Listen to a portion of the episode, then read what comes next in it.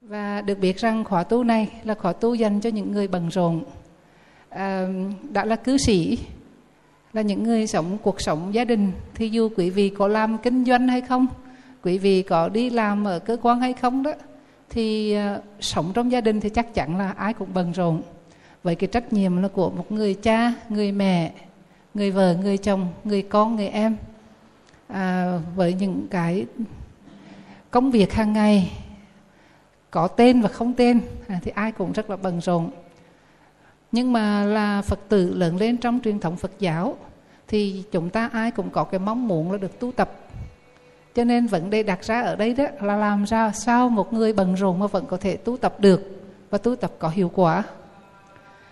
Thường thì chúng ta thường có cái ý nghĩ rằng đó lên chùa tu mới có nhiều thời gian để tu hơn. Chứ mình ở chùa thì từ sáng tới tối nó bận rộn vậy làm sao mà tu được? Thật sự ra nếu quý vị mà đi lên chùa thì thấy rằng quý sư quý sư cô cũng rất là bận rộn. À, cái nhà của quý vị á, thì nó nhỏ thôi còn khoảng hai chục mét vuông á, thì chỉ cần quý vị 5 phút là quẹt dọn xong. Chùa của sư ở thiên viện viếng không ni ở bà rịa vũng tàu đó nó rộng tới 10 mẫu lận. Cái sân trước không á là tới mấy chục mét vuông rồi cả trăm mét vuông rồi. Cho nên á, chùa có 20 vị nhưng mà mỗi buổi sáng để quét dọn sạch sẽ từ sông ra ngoài từ chánh điện cho tới lớp học cho tới hành lang cho tới sân cho tới vườn thiền ha. Mỗi sư cô phải làm việc hai tiếng đồng hồ. Nhưng mà đó trong khi làm như vậy vẫn tu. À chứ không phải nói rằng là phải chờ làm cho xong rồi lên chánh điện ngồi thiền mới là tu. Có lẽ quý vị cũng đã biết cái phương pháp này rồi là tu mà tỉnh tỉnh thức ha, tu bằng cách phương pháp chánh niệm tỉnh giác đó thì bất cứ cái giờ phút nào, bất cứ làm công việc gì thì chúng ta vẫn có thể tu được. Cái sự khác biệt giữa tu và không tu, đó là làm việc mà có ý thức về việc mình đang làm, hay là không có ý thức mà chỉ chạy theo những cái tư tưởng thuộc về, nhớ về quá khứ hay là tưởng về tương lai. Và cái sự khác biệt đó chính là sự tỉnh thức hay không tỉnh thức, đúng không? Cho nên cái chủ đề của khóa tu này là sống trong tỉnh thức cái tư tỉnh thức là một từ rất là quan trọng trong phật giáo. Bởi vì sao? Trong phật giáo thì chữ phật là quan trọng đúng không? Đức phật là cái vị mà đã tìm ra cái con đường này. Và ngài chỉ ra con đường cho chúng ta tu tập thì con đường đó được gọi là đạo phật. Vậy thì chữ phật là gì?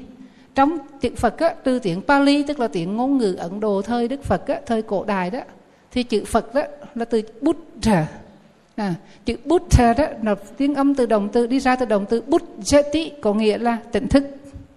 Nếu như dịch tiếng anh đó là to be awakened. À mình ngủ á là mình mê mình si mê mình mờ mịt mình không có trí tuệ trí tuệ. Khi nào mà được thức dậy ha được đánh thức lên thì khi nào một cái trạng thái tỉnh thức sáng suốt nhận biết mọi sự xung quanh thì gọi là tỉnh thức. Như vậy đức phật được gọi là bậc tỉnh thức hay còn gọi là bậc giác ngộ. Giác ngộ tức là nhận ra được sự thật. Vậy thì cái điểm khác biệt giữa một đức phật và một người bình thường ở chỗ là ngài là người giác ngộ và mình là chưa có giác ngộ thôi.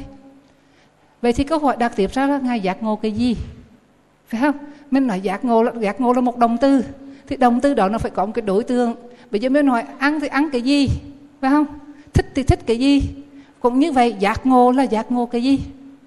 Rồi bây giờ câu hỏi này đặt ra cho quý vị. Quý vị tự suy nghĩ xem đức phật giác ngộ cái gì để trở thành một vị phật. À, quý vị suy nghĩ xem đức phật giác ngộ cái gì để, để trở thành một vị phật nữa ai nói được? Quý vị đưa tay lên. À, suy nghĩ xong và mạnh dạn đưa tay chúng ta cùng à, cùng tìm hiểu. À, quý vị đã đọc được một cái bài kính nào chưa? Mà trong bài kính đó đức phật nói rằng là nhờ giác ngộ cái này này mà ta mà trở thành một vị phật khi mà chưa giác ngộ cái pháp này là ta không dám từ xưng rằng ta là một vị phật. Điều này được nêu lên trong bài kinh chuyển pháp luân. Dhamma Chakkapavatana Sutta. Dhamma là pháp nè. Chakka là bánh xe. Và Pavatana là vận chuyển. Vận chuyển bánh xe pháp. Cho nên tiếng tiếng hán mình dịch là Duyện, chuyển pháp luân ha? Vận chuyển bánh xe pháp. Đây là bài pháp đầu tiên mà đức phật thuyết sau khi thành đạo. Và ngài thuyết cho ai ha? Đúng rồi, năm anh em ngài kiều trần như, ở đâu hả? tại vườn lộc uyển. Vườn lộc uyển thì gọi con gọi là vườn nai, chữ lộc là nai, uyển là vườn à nếu như ai, quý vị đi ấn độ quá có thấy vườn nai chưa? À có đi ấn độ chưa? Trong đây có vị nào đi ấn độ chưa? À có quý vị có tới vương nai không? Có thấy mấy con nai không? Đó, là cái chỗ đó là ngày xưa đức phật thuyết bài pháp đầu tiên cho năm anh em người kiều trần như ở thành varanasi à và cái, trong cái bài pháp đó đó, đức phật có nói rằng á, chính vì giác ngộ tứ diệu đế. Đúng chưa? Mà ngài trở thành một vị phật. Khi mà chưa giác ngộ tự diệu đế thì ngài không có giảm từ xưng ngài là một vị phật. Vậy thì tự diệu đế là gì nè? Bốn sự thật cao quý, ha? Bộ tử là bốn, diệu là cao quý và đế là sự thật. Bốn sự thật cao quý. Thứ nhất là sự thật về khổ thứ hai là sự thật về nguyên nhân của khổ, gọi là tập đế. Khổ, sự thật về khổ gọi là khổ đế. Sự thật về nguyên nhân của khổ gọi là tập đế. Chữ tập ở đây có nghĩa là tập hợp tất cả những cái nguyên nhân mà làm sinh phát sinh lên. À. sự thật thứ ba gọi là sự thật về sự diệt khổ, còn gọi là diệt đế. Và thứ tư là sự thật về con đường đưa đến sự diệt khổ, gọi là đào đế đạo là con đường. Chỉ cần bước được bốn sự thật này thôi, thì là trở thành một vị phật. Nhưng mà không phải biết là biết trên cái lý thuyết thôi. Biết trên lý thuyết thì gọi là pháp học. Sau đó áp dụng vào thực hành thì gọi là pháp hành. Và sau đó thành tựu rồi thì gọi là pháp thành. À như vậy tự diệu đế mà trên ba mức độ pháp học, pháp hành và pháp thành gọi là ba luân. À tử đế nhân với ba luân thành ra là 12 chuyện 12 lần chuyện. Cho nên mình thấy bánh xe pháp có 12 bánh xe 12 cái cắm đó. Thì gọi là tam luân tự đế ha, là nhân ra là 12 chuyện. Thì như vậy đó bây giờ chúng ta muốn giác ngộ như đức phật phải không? Thì chúng ta chỉ cần học tự diệu đế thôi. Đó học và thực hành thì quý vị quý vị sẽ được giác ngộ. Bây giờ kinh điển rất là nhiều. Quý vị như đi vào cái thư viện hoặc là ra nhà sách phật giáo đó thấy hàng trăm hàng ngàn cuốn quý vị đôi lúc cảm thấy bối rối không biết làm sao mà mình đọc cho nổi. Nhất là mấy bác mà mắc thì yếu rồi lưng thì cong rồi mà làm sao đọc cho hết ha? Không cần quý vị yên tâm không cần đọc hết đâu. Vì sao? Vì sao mà sư cô giảm nói không cần đọc hết?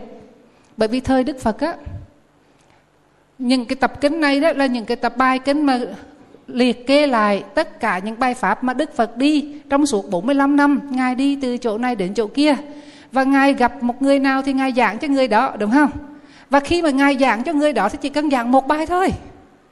Nghe xong một bài đó là người đó tu liền và có người là chứng ngộ giải thoát ngay trong khi nghe Pháp luôn.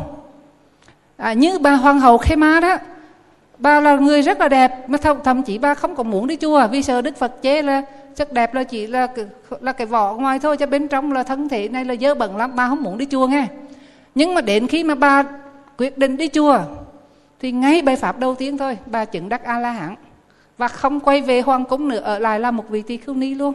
Và một vị a la hán thánh ni được đức phật khen là đề nhất về trí tuệ. Chỉ cần nghe một bài pháp thôi, chứng đắc liền.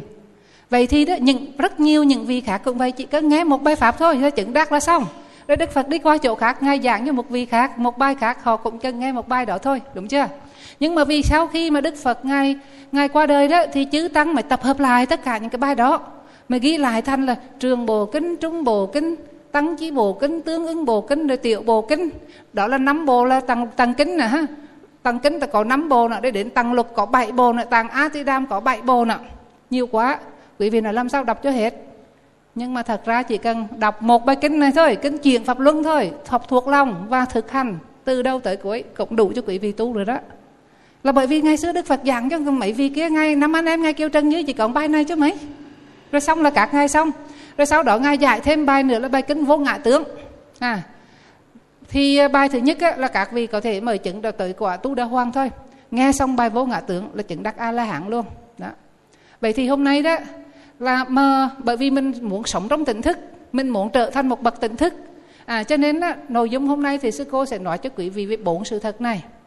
Đầu tiên mình nói về sự thật về khổ người đời thì thường hay nghe nói đức phật nói là đời là khổ đó, thì người ta nói là đức phật à, đạo phật bi quan yếm thế. Đời cũng có vui vậy, mà sao ngài nói khổ không à?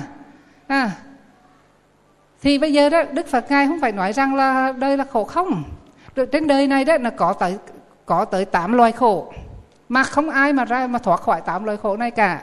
Nhưng mà chừng nào quý vị thấy được cái khổ này, quý vị thấy được cái nguyên nhân của khổ này, thì quý vị có thể vượt ra nó khi nào nói bi quan có nghĩa rằng á, nói đời này là khổ và chúng ta phải chịu khổ hoài, không có đường nào thoát ra khỏi thì cũng mới gọi là bí quan còn đấy đó, mình khổ mà đôi lúc mình không nhận ra mình khổ thì cứ khổ hoài. Còn đây mình khổ, mình nhận ra mình khổ, tìm ra được cái nguyên nhân khổ, diệt cái nguyên nhân đó đi, thì hết khổ là hạnh phúc. Như vậy thì làm sao gọi là bí quan được, đúng không? Bí quan có nghĩa là đời này khổ và chỉ có chấm dứt ở đó, không nói gì thêm thì mới gọi là bí quan đây là nói đời là khổ nhưng tìm ra được nguyên nhân của nó nguyên nhân của khổ đó và ra khỏi nó luôn. Và đức phật là người đã đi ra khỏi khổ rồi. Cho nên quý vị thấy nhìn hình phật nào á ngài cũng mỉm cười an nhiên tự tại. Dù cuộc đời của ngài á, không phải là khi nào cũng băng phẳng. À nhưng mà đó ngài đã đi qua khỏi cái khổ đau của cuộc đời rồi. Ngài đi đến một cái nơi gọi là niết bàn an vui tuyệt đối. Vậy thì chúng ta cũng sẽ đi trên cái con đường đó. À, và chúng ta phải cũng tìm hiểu những cái sự thật này à, và sự thật đầu tiên mà về khổ đó bây giờ ai có thể kể được tám loại khổ đó thử xem ha? Tám loại khổ mà đức phật hay nói đó thứ nhất là sanh là khổ thứ hai già là khổ thứ ba bệnh là khổ thứ tư chết là khổ thứ năm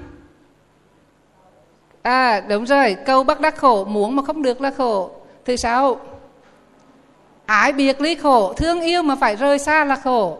Thứ bảy, oán tặng hồi khổ là ghét mà phải gặp nhau là khổ. Và thứ tám, ngủ ấm sĩ thành khổ, tức là chấp thủ vào cái thân ngủ uẩn này vẫn là khổ. À. đó, như vậy gọi là tám loại khổ ha. Bây giờ quý vị thấy ra trong mình có có đầy đủ hết tám loại này không? Có phải thiếu loại nào không? Không thiếu loại nào mà có dư không? Không dư đâu. Bây giờ khổ chi cũng nằm trong tạm cái đó thôi. Đức phật nói không thiếu không dư. Đó là cái mâu nhiệm của ngài á. Nói không thiếu không dư nói vay vừa đủ luôn. Mà hầu như cái gì mình có đó à cho nên cái, cái những cái điều mà đức phật nói đó từ 26 thế kỷ rồi mà tới bây giờ không ai tìm ra được cái lỗi nào để chỉ ra ngài nói sai. Đó là bậc đại trí tuệ rồi đó là nói là liệt kê ra tám loại khổ. Thì bây giờ cái đó không cần phải giải thích gì thêm ha, quý vị vẫn thấy khổ. Ngoài ra đó, nói về mặt tâm lý á, có ba loại khổ khác. Thứ nhất gọi là khổ khổ, thứ hai gọi là hành khổ, và thứ ba gọi là hoài khổ. Quý vị có nghe nói ba loại này rồi ha? Vậy thì thứ nhất gọi là khổ khổ là vì sao gọi là khổ khổ? Hai chữ khổ nó chồng lên. Hai khổ chồng lên là thế này. Ví dụ như mình bị ờ, đau răng ha, đó là khổ về thân thì nếu như đau răng chỉ là đau răng thôi thì không sao nhưng mà khi đau răng một cái là mình bực bội phải không? Ôi sao đau quá chịu không nổi. Làm sao mà phải là, là cho nó lành hết tôi, tôi bực quá bây giờ ai mình nói chứ tôi cũng tức hết á. Thì như vậy đó là khổ về tâm. Mình đã có một cái khổ về thân rồi bây giờ mình trông lên một cái khổ về tâm nữa thì cả đó gọi là khổ khổ. Cái khổ này trông lên cái khổ khác. À khổ khổ à, khổ này trông lên khổ kia. Cái này là đức phật nói thế này ngài diễn tả trong kính là người phàm phu khổ và bị bị bắn hai mũi tên. À, giống như các vị các vị thánh á, các bậc a la hán các vị phật á, thì các ngài cũng đau vậy. Đức phật ngài cũng bị bệnh kiệt ly này ngài cũng bị bệnh đau lưng này ngài cũng bị bệnh đau đầu này. Nhưng mà cái khổ về thân đó ai cũng có đã có thân tức là có cái sự biển gì biển hoài có cái sự tử đài nó nó không có bất hòa đó thì ai cũng bệnh ai cũng khổ hết. Nhưng mà đó với các bậc thánh á đau chỉ là đau thôi đau thân chỉ là đau thân mà đau cái thân cái, cái tâm không có đau. Cho nên là bị bắn một mũi tên còn mình á cái thân đau là cái tâm nó đau, đau, đau liền luôn. À, cho nên mà là bị bắn hai mũi tên. À, chúng ta đang bị bắn bởi hai mũi tên. À, thì từ từ sẽ sau này sẽ nói với quý vị phương pháp làm sao để không có khổ này trông lên khổ kia. À, bây giờ mình diễn tả các cái trạng thái khổ trước ha. Như vậy khổ khổ là khổ này trông lên khổ khác. Cái cái khổ của khổ thọ về thân mình trồng lên cái khổ thọ về tâm nữa. Cái thứ hai gọi là hành khổ. Hành khổ có nghĩa như thế này quý vị thấy rằng đó, bình thường trong đời sống á mỗi khi nào chúng ta cũng có cái cảm thọ đi kèm cả. Có khi là thọ khổ có khi là thọ lạc có khi là thọ xả phải không? Khổ tức là khó chịu. Trời mà nóng quá thì mình khó chịu.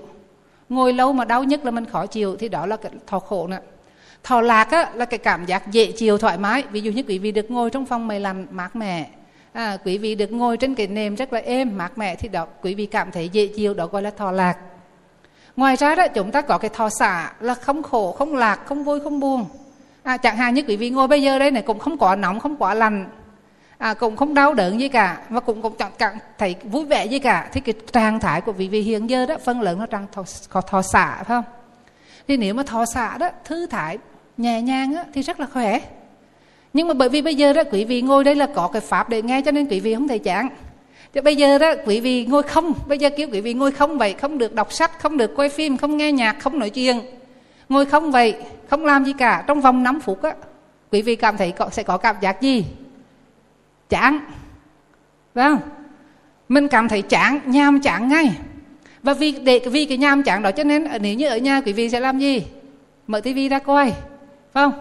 Đi quay phim đi nghe nhạc đi uống cà phê đi nói chuyện đi gọi thiện gọi điện thoại nói chuyện với bạn bè đi gặp bạn bè. Thì những cái hành động đó đó à, là những cái hành động nó lăng xăng làm cho mình khổ đó. Ngồi không không chịu mà cứ muốn đi hành động lăng xăng cho nên cái đó gọi là hành khổ á. À, phải không? Hành khổ. Vì khi mà quý vị lăng xăng lăng xăng tạo tác nơi kia là hành khổ mà vì không chịu được cái cảm thọ thọ xả à còn cái hoài khổ á, là đối với đối với cảm thọ lạc ha. Khi mà quý vị à, được ngồi trong cái phòng lành như vậy, ở nhà quý vị đó, thường thường ở trong phòng mày lành đó, mát mẹ dễ chịu.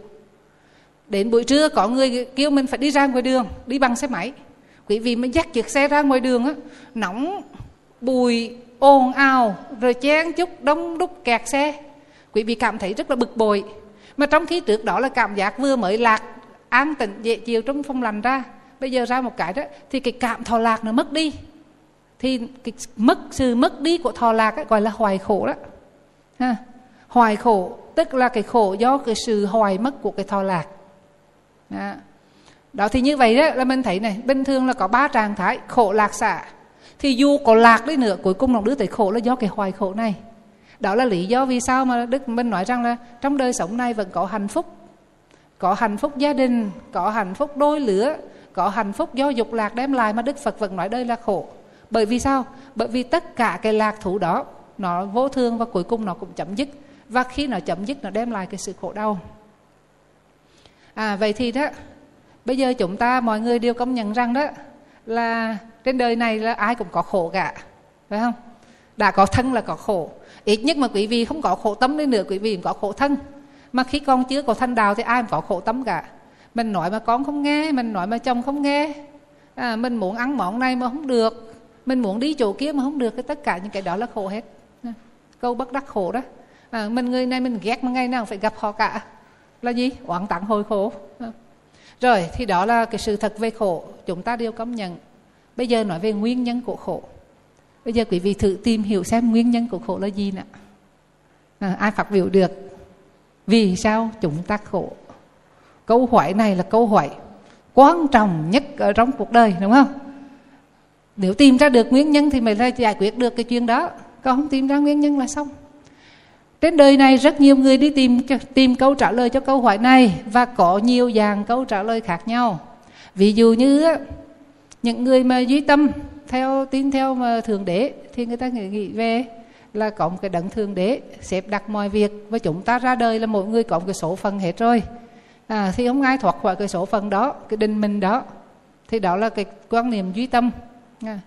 còn cái quan niệm duy vật á thì người ta nói rằng á ví dụ khổ là sao? Người ta có một số dạng hàng như là chủ nghĩa cộng sản khoa học thì người ta nói rằng à, sợ gì mà có khổ là do có sự bóc lột của người giàu đối với người nghèo không, đấu, cho nên để mà đấu, để mà giải quyết cái đó là phải đấu tranh giai cấp. Là mình là diệt, phải tiêu diệt cái giai cấp bóc lột đi.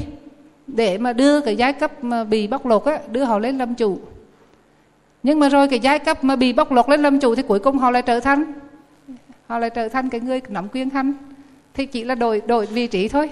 Chứ còn mà khi mà con người vẫn còn tấm tham, khi mà vẫn con con người vẫn còn cái ích kỷ thì quyền lực tới cơ cơ tới tay ai người đấy phất? Không có cái sự thay đổi nào ở trong xã hội cả chỉ thay đổi vị trí thôi. Cho nên giải quyết đó không phải là cái gốc của vấn đề chỉ giải quyết cây ngọn đúng chưa? Rồi mình nói rằng là à, nguyên nhân của khổ á, hoặc là cái đó là tình cơ ngẫu nhiên nó không có nguyên nhân gì hết. Mọi sự trên đời này là tình cơ ngẫu nhiên. Đó là những cái thuyết như thời đức phật á, có những vị gọi là thuyết vô nhân không có nguyên nhân gì hết á, tình cơ vậy thôi à nhưng mà đức phật là người đưa ra một câu trả lời, nói rằng nguyên nhân của khổ chính là lòng tham ái. Đúng rồi, tham ái chính là nguyên nhân của khổ. Bây giờ quý vị suy nghĩ xem có phải tham ái nguyên nhân của khổ không?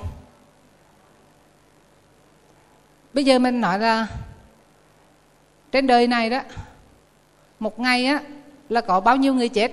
Nồi cái thành phố Hồ Chí Minh này thôi, một ngày là có phải vài trăm người chết phải không? Nhưng mình đâu có buồn đó nhưng mà trong nhà mình mà có người chết kể là mình buồn. Vậy thì vì sao một trăm người kia chết mình có buồn? Mà nhà mình chỉ có một người chết mình buồn là vì mình có tấm tham ái đối với người đó. Cho nên mình mới khổ. Chứ nếu mình không tham ái, không dính mắt với người ta, thì người ta chết thì chuyện bình thường. Đâu có khổ đâu. Đó, cho nên tham ái là nguyên nhân của khổ. Chứ không phải vì mẹ tôi chết mà tôi khổ, đúng chưa? À. Hoặc là bây giờ mình nói là mình khổ là vì con cái nó, mình mình con cái nói không nghe lời cho nên mình khổ. Nhưng vì mình có cái chấp nó là con ta. Mình muốn nó thế này thế kia mà không được. Vì chính cái muốn nó thế này thế kia mà không được cho nên mình mới khổ. Chứ con vậy chứ con hàng xóm nó có sao mình đâu có khổ đâu. Phải không? À, vì, vì vậy chính cái sấm cái gốc là chính tấm tham ái của mình nó khiến mình khổ chứ không phải do người bên ngoài. Chúng ta đừng có đổ lỗi cho người bên ngoài ha. Thường thường á mình hay đổ lỗi cho người bên ngoài lắm. Bởi vì ờ, có những người họ từ từ họ nói rằng là vì gia đình tôi không thương tôi vì xã hội ruồng rẫy vì không có ai quan tâm cho nên là tôi thấy cuộc đời này không còn ý nghĩa tôi chết. À, thì á cái đó ra là bởi vì sao? Vì họ muốn được người khác quan tâm họ muốn được thế này thế kia mà không được. Chứ còn thật ra trên đời này đó quý vị xét cho cùng thấy ai thương mình bằng mình đâu. À, mỗi người á, là cái người đầu tiên để mình lo lắng cũng chính là mình thôi. Mình đau đớn hay mình đói bụng hay là mình mệt mỏi á thì chỉ có mình là cái người quan tâm cho mình nhiều nhất. Đừng có trống chờ người khác quan tâm. Khi quý vị càng trống chờ càng thương người này dính mắt người kia đó thì chính cái sự dính mắt đó là làm cho quý vị khổ đó. Quý vị thấy là tâm tham à, tâm tham nó khiến cho chúng ta hành động tất cả mọi sự việc trên đời này hầu như động cơ. Mình đi học vì sao? Mình đi học là vì mình muốn có được kiến thức mình muốn có được bằng cấp mình muốn có được địa vị mình có được có, muốn có được tiền bạc tài sản thì việc đi học cũng là động cơ của tâm tham. Thậm chí ngay cả việc đi tu đó, không khéo cũng là động cơ của tâm tham. Đi tơ mà, đi tu mà đúng nghĩa, tức là từ bỏ tất cả. Và chính từ từ bỏ từ bỏ đó đó, từ bỏ hoàn toàn, thì ngay tại chỗ đó là người ta đã có được cái sự an lạc rồi. Nhưng mà có người đi tu đó, là để mong đạt được cái này cái kia. Mong được trở thành là hòa thượng thường tòa, mong được trở thành pháp sư, thiền sư, mong được chứng đắc cái này cái kia, thì tất cả cái đó cũng là tâm tham chứ không phải nói đang đi tu là không tham đâu quý vị. Mình xét lại cho cùng phần lớn các cái động cơ của mọi công việc của mình trong đời sống này là điều là tâm tham là thúc đẩy hết. Còn thực sự mà bản chất của cái tu đó, ngay tại chỗ này buông hết tất cả, không còn tham sân si, là không còn việc gì để làm nữa. Phải không? Buông hết. Còn mình còn mong muốn, dù mà mong muốn chứng đắc đạo quả cũng là tâm tham. Không, mà tham đó cũng là bất thiện, chứ không phải thiền đâu bởi vì á mình nói món muốn chứng đắc đạo quả mà thật sự mình không biết đạo quả là cái gì cả đâu. Cho nên cái tham đó cộng thêm cái vô minh nữa đó. Tham ái cộng với vô minh nữa. À, cho nên á quý vị đi đi mình à, mình à, cẩn thận mình mình xoay xét cái tâm của mình á để mình thấy rằng là ngay khi này có tâm tham hay không có tâm tham có tâm sân hay không có tâm sân thì lát nữa đó.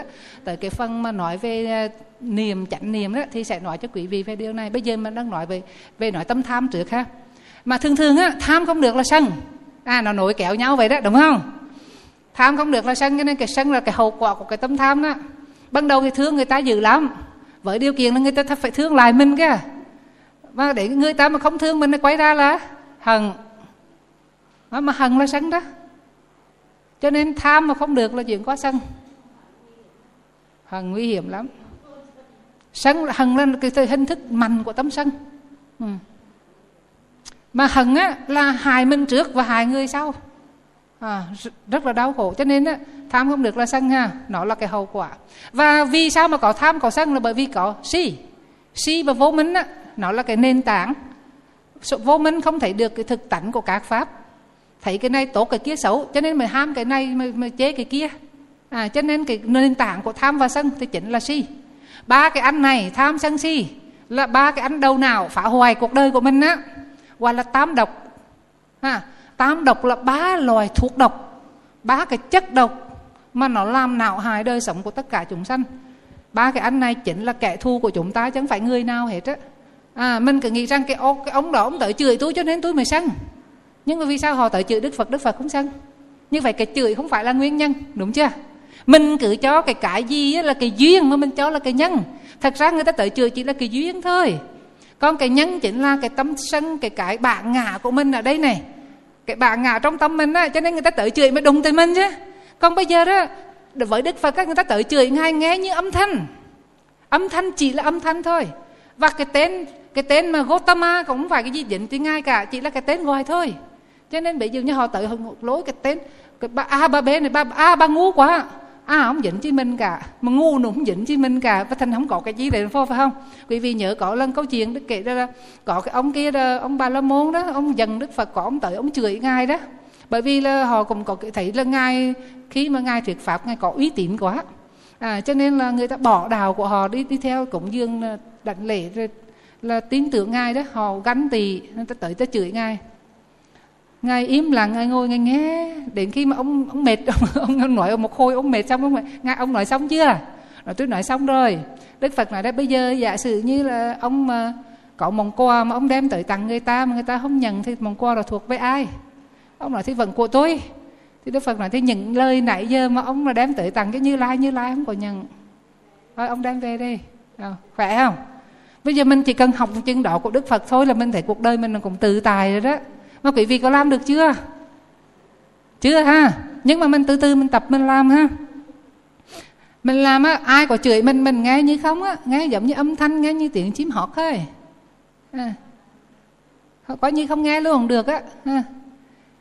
và mình đôi lúc mình cảm thấy thương cho họ nữa đó. Là bởi vì họ đang bị cái thâm à, tật đổ gánh tỳ dần dữ. Nó sai sự họ họ làm cái hành động bất thiện lời nói bất thiện tâm ý bất thiện mà họ không biết. Họ đang tạo nghiệp mà họ không biết. Thì mình thấy thương cho họ nữa đó. Còn bình thường á, mà bây giờ đó mình mà phản ứng bình thường đó họ bất thiện họ tới gây mình mà mình bất thiện theo. À mình đang bình tĩnh đang an nhiên tự tài vậy đó họ tới chửi mình mà mình sân lên liền. Mình sống xong rồi mình dễ dễ bị người ta giật dây của ha. À, không có người ta thì mình rất là bình an tự tài mà chỉ cần người ta chửi cãi và xong rồi mình sống lên mình dần liền á đó cho nên bây giờ mình phải coi lại mình phải coi lại vì sao cuộc đời của mình để cho người ta giật giấy như vậy? Một câu nói cũng đã giật giấy rồi một lời chửi đã giật giấy rồi. Và làm sao sống tự tài được? Nhưng mà nếu như chỉ cần mà có cái ý thức thôi có chánh niệm tình giác quay về là ngay ngay phục đó là không dần là sống liền. Không cần làm gì không cần đi đâu hết á ngay tại chỗ. Rồi cho nên á, nguyên nhân của tham của khổ chính là tham ái đó ha của ngạ chấp của vô minh của sân hận ha. Đó còn nguyên cái nhóm một cái family cái gia đình của cái cái cái cái, cái, cái tâm sở bất thiện đó. Rồi bây giờ đó là nguyên nhân của khổ là tham ái ha. Chúng ta công nhận hết rồi nè. Bây giờ đó cái khổ này có diệt được không? Được chắc chắn là được. Và đức phật đã làm được rồi. Mà cái diệt khổ cao nhất gọi là niết bàn. À cho nên trong kinh chuyện pháp luân định nghĩa diệt khổ hay là diệt đế chính là trạng thái niết bàn là trạng thái mà dứt hẳn mọi cái sầu khổ đau. Thì trạng thái niết bàn là trạng thái khi không còn khi không còn cái nhân sanh khổ cho nên không còn khổ. Thì ngay tại giờ phút bây giờ và ở đây vẫn có thể có niết bàn. Niết bàn trong từng giây phút khi quý vị vắng mặt tham sân si. À trong một cái bài kính á, thì ngài Sariputta là ngài xã lợi Phất á, bậc mà đại đệ tử thanh văn đệ nhất về trí tuệ của Đức Phật á, có một vị hỏi ngài rằng là bạch ngài niết bàn là gì? Thì ngài xả lời Phật trả lời niết bàn chính là sự vắng mặt của tham sân si. Vậy thì đâu có xa đâu đâu có xa xôi. Có những giây phút chúng ta ngồi như vậy lặng lẽ vắng mặt tham sân si chúng ta cũng có niết bàn rồi. Nhưng mà điều niết bàn đó nó không còn không còn lâu bền thôi. Khi nào có, có ai chọc mình cái thì niết bàn nó đi khỏi. À, và tham sân si nó, nó nổi lên và nó chiếm chỗ của niết bàn mất rồi.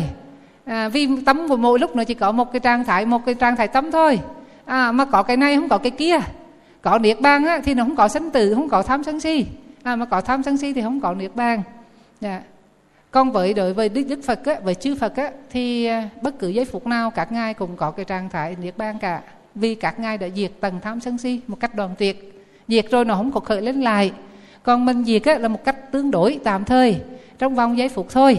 À, khi ngồi thiền thì là tấn tâm tạm thời lặng yên khi đó là là tốt lắm. Nhưng mà ra khỏi đi ra ngoài chợ cái về nhà cái thì chưa chưa chắc ha. Nhưng mà không sao. Bây giờ quan trọng á là chúng ta phải biết phương pháp diệt khổ.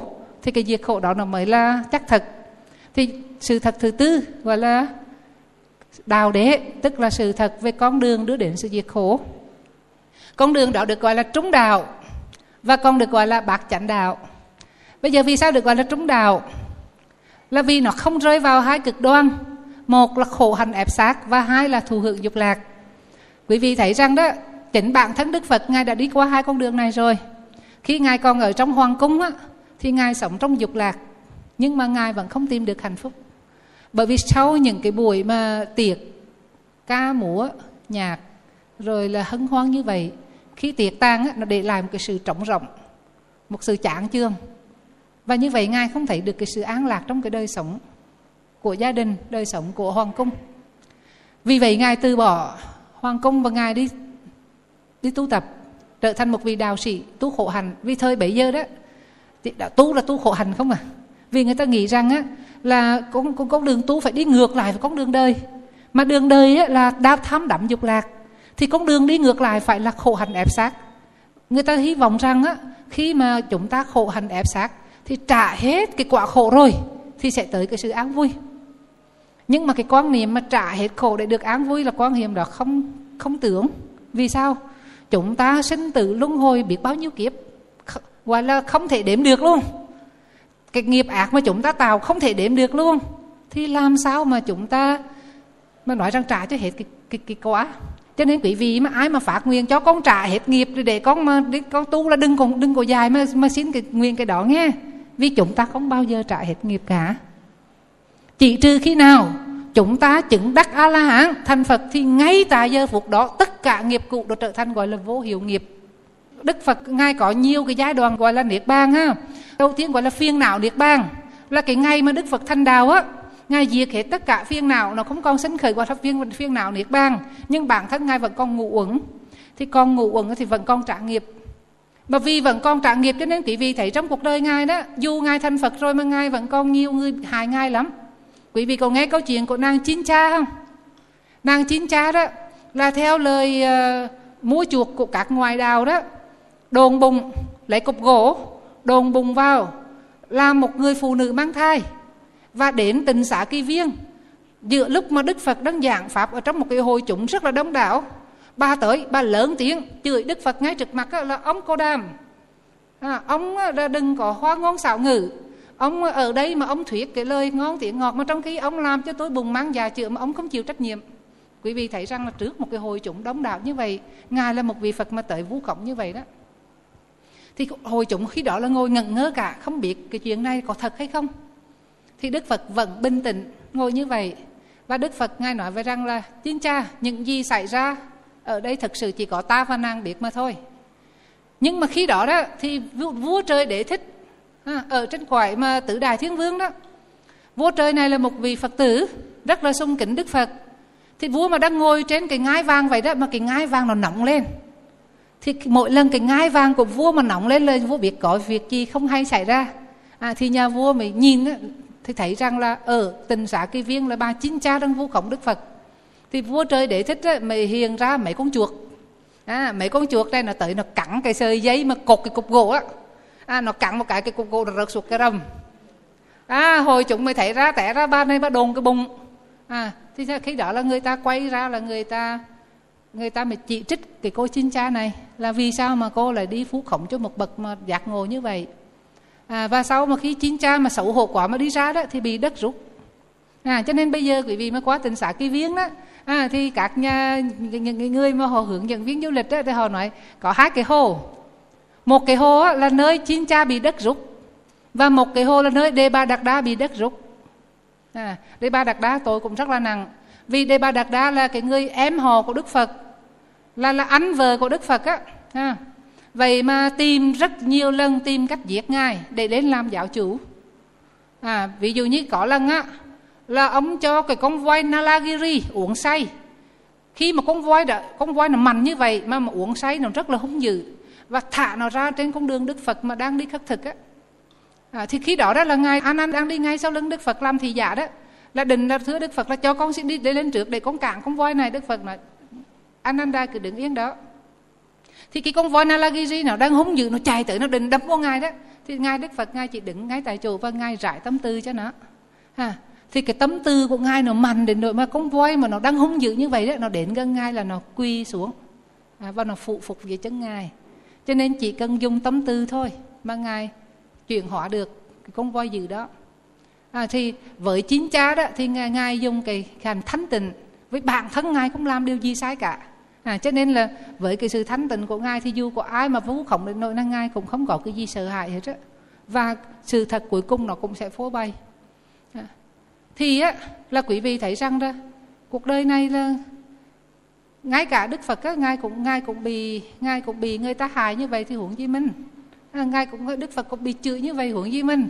Cho nên mà mình mà bị người ta vu khống người ta chửi hay là thậm chí quý vị thấy đây thời bây giờ đó mà quý vị còn nghe nói là đệ tử mà hại thầy, đệ tử mà nó đi tổ để cho thầy bị tù, hay là hay là đệ tử mà danh chùa của thầy đó, quý vị thấy nó ghê gớm nó chắc thời này người ta tu hành chứ gì thời xưa cũng vậy, ngay thời đức phật mà, ngay đây ba đợt đá mà đi giết ngay mà.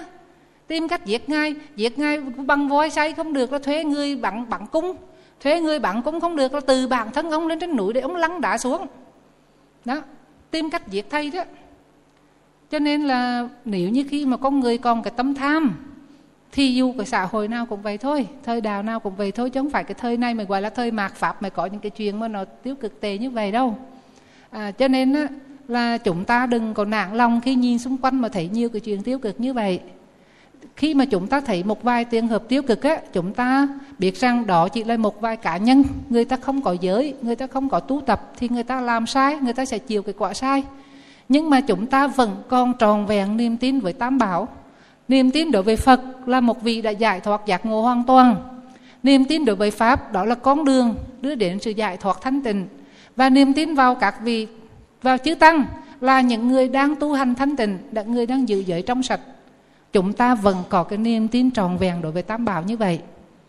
Hoặc là chỉ khi quý bây giờ nói thêm một chuyện ở ngoài một tí. Ví dụ như khi quý vị nói rằng là, thời bây giờ người ta nói thôi đừng có cúng dương nữa. Mình cúng dương không biết quỷ sứ người ta dùng cái tiền đó làm cái gì? Người ta dùng đúng hay dùng sai? Có những lúc có những vị quý vị là có cái tấm nghi ngờ hoang mang như vậy. Mình cúng dương thôi quý vị đó họ dùng tiền đây có, có làm họ dùng việc thiền hay là làm việc bất thiền sao? Thì quý vị đó nên nhớ ha mình làm cái gì cái tác ý là quan trọng nhất. Ha, cái tác ý của chính mình đó. Khi quý vị có tiền lương một số tiền lương thì quý vị đó để ra một cái số tiền lương đó trích ra để đi làm việc phước thiện á, là việc nên làm.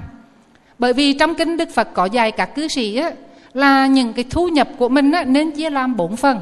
À, nhân đây để nói quý vị ha. Vì quý vị phần lớn là cư sĩ thì mình nên mình nên tiêu xài như thế nào nó gọi là hợp pháp theo đúng cái tinh thần mà đức phật dạy. Thì ngài dạy rằng đó tài sản mà mỗi người kiếm được nên chia làm bốn phần. Mà nói một cách mà mà, mà biểu tượng bóng bẩy ấy, thì gọi là thứ nhất là trả nợ cũ thứ hai là cho vay nợ mới. Thứ ba là chôn của để dành. Và thứ tư là đổ xuống hố sâu. Thế nào gọi là trả nợ cũ? À trả nợ cũ có nghĩa là lo lắng cho cha mẹ. Cho nên là quý vị thấy cha mẹ là cái người mà đã chăm sóc nuôi nấng cho mình từ những ngày mình vẫn còn đỏ hòn trong tay. À, lo bụ mớm lo ăn uống rồi lo cho học hành lo công việc lo chuyện vợ chồng. Quý vị thấy rằng trên đời này không ai lo lo cho mình bằng cha mẹ cả quý vị đi ra đường á mà hàng, hàng người ta cho quý vị ăn một bữa ba bữa mười bữa cho ở vài bữa là quý vị đã cảm thấy vô cùng cảm kích người ta rồi phải không? Cảm ơn hoài à Ôi, chào người nào tốt quá. Cho tôi ở 10 ngày ngày nào ăn ba bữa chợ đi chơi cho quý lắm. Cha mẹ cho mình ăn mấy bữa. Đếm không được luôn. Mà hầu như mình quan tâm mình nhớ gì cả. Phải không? Thậm chí có những người mà giàu có mà hầu như không cho cha mẹ đồng nào không quan tâm tới cha mẹ có những người nào mà nuôi cha mẹ đang đang phụng dưỡng cha mẹ trong nhà thì là người nào họ quay họ bổn phận. Ví dụ cô chứ cô để ý ha trong nhà có 10 anh chị em đi thì một người nào đó nuôi cha mẹ thì chín người khác không như không quan tâm. Đó là việc đó có anh đó rồi mình khỏi lo. Cái đó là sai. À, nếu đúng cái cách á, là cái tiền lương của mình mình phải trích ra một phần cho cha mẹ dù cha mẹ của mình đang ở với mình hay không đó mới đúng. À, cho nên á, ví dụ như lương quý vị 10 triệu quý vị ít nhất bỏ ra một triệu hiểu kính cha mẹ. Chứ nhiều khi mà mình 10 triệu mình thiếu hết ăn hết sai hết cho con cái thôi chứ không nghĩ sao, tới cha mẹ cả. Thì đó là sự thiếu sót rất là lớn. Trong khi cha mẹ là bậc ân nhân lớn nhất của đời mình không ai mà lớn công ơn lớn bằng cha mẹ cả. Quý vị xét lại mà xem. Cha mẹ thương con từ khi nhỏ cho tới khi lớn thậm chí mà mẹ trăm tuổi con thương con 80 mà phải không? Cho nên phần một phần tài sản là phải lo cho cha mẹ phần thứ hai gọi là cho vay nợ mới tức là nuôi con đó. Mình nuôi con thì dù mình không còn mong muốn gì cả nhưng mà con mình sau này sẽ là nơi nương tựa của mình. Cha mẹ có lo cho con thì sau này con nó mới thương thương tưởng cha mẹ chứ. Chứ những cái người cha mẹ mà không lo cho con thì sau này con nó lớn nó nói ba có lo cho tôi đâu mà tôi lo cho bà. Không? À, thì thành ra đó một phần đó gọi là cho vay nợ mới. Phần thứ ba gọi là trốn của để dành chốn của đệ danh đấy không phải là mua vàng chốn nhường đất. Không phải là đi gửi ngân hàng. Đó là cách hiểu là thiệu nghĩa đen nhưng mà đấy đức phật nói nghĩa bóng đó. Chốn của đệ danh đấy có nghĩa là lâm phước đó. Mà chính khi quý vị lâm phước mới gọi là đệ danh thật sự. Chắc quý vị mà chốn vàng để dưới đất chứa chắc nó con phải không? Hằng xóm mà nó thấy nó đau lên liền. Con cái nó thấy nó cũng lâu nó lấy, phải không? Rồi quý vị gửi trong ngân hàng cũng chắc. Nếu như là nó bị à, làm phát hay là bị thay đổi chính quyền ha, thay đổi chế độ hay là cái nhân ngân hàng là phá sản thì mình cũng mất là mất liền à.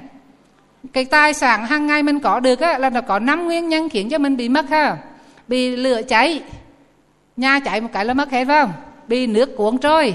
Lục một cái tsunami một cái không còn gì cả phải không? Bị á, vua quan vua quan là tịch thu. Nó làm phạm pháp một cái là tịch thu nhà cửa luôn. Rồi bị gì? Là bị là con cái nó phá sản rồi à, là bị trộm cướp. Đó, là năm cái nguyên nhân khiến cái tài sản của mình là không bao không bao giờ chắc thật hết.